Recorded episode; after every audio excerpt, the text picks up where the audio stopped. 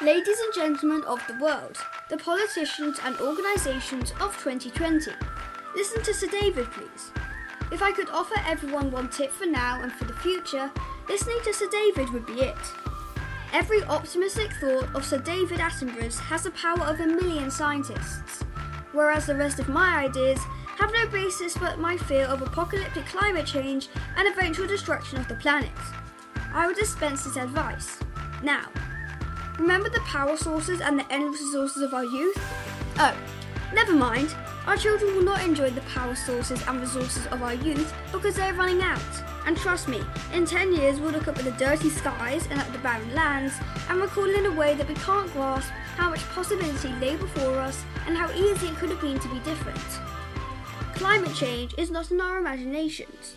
Do not worry about money or votes or worry because our money and votes feel as effective right now to our planet as bubblegum is to an albatross. The real trouble in our lives is likely that we'll turn around and see that we did not listen to our great minds, and that our world ends at 4 pm on a wet or burning Tuesday because we did not do the one thing that scares us change. Don't be reckless with what you throw away. Remember that everything we throw away must end up somewhere. Recycle. Don't waste your time in division. Do not be blessed, do not be outraged. We are all different. Use this energy to practice being kind. Remember that spiders are fuzzy and cute, and that worms are handsome. If you succeed in doing this, tell everyone you know. Keep your old shoes for one more year, go paperless with your bank statements. Walk. Don't feel guilty or overwhelmed by the social media accounts of other people's lives. And the most of and most of the important changes you can make in your life might only take three minutes to decide and they are not that interesting to photograph. Give up single use plastic. Be kind to the bees, you'll miss them when they're gone. Maybe you'll get it right, maybe you won't. Maybe you'll be carbon neutral, maybe you won't. Maybe you'll eat more plants, maybe you'll plant your one millionth tree on your 75th birthday.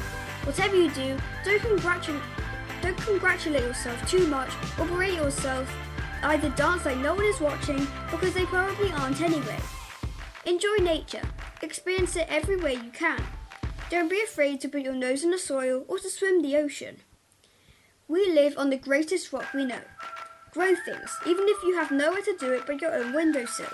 Take care of them, but don't worry too much about perfection. A carrot does not taste different or take offense if you think it is ugly. Get to know where all your food comes from. It will surprise and delight you. Be nice to your local stores. They are the best place to get your Christmas presents this year, and they will appreciate you more than the cardboard box on your doorstep. Try sustainable alternatives, but always read the label. Make a list of all the things you use but you don't love and never buy them again. Because the more we can buy, the more we forget that nothing is a choice to. What we do not ask for does not get made. Nothing has no footprint and uses no resources. Love. Expect, accept certain uncomfortable truths. The oceans are rising, biodiversity is decreasing, and when you were old, you may remember that when you were young, polar bears were real, our corals were a rainbow, and you had the power to change it all. Respect the planet. Respect and listen to the person next to you. Maybe you have a million followers.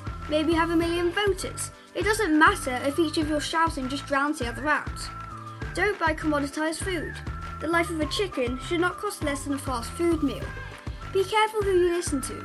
Be patient with those who are not ready to listen to you. Changing is a form of destruction.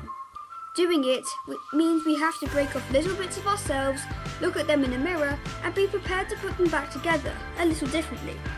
But trust me, on Sir David.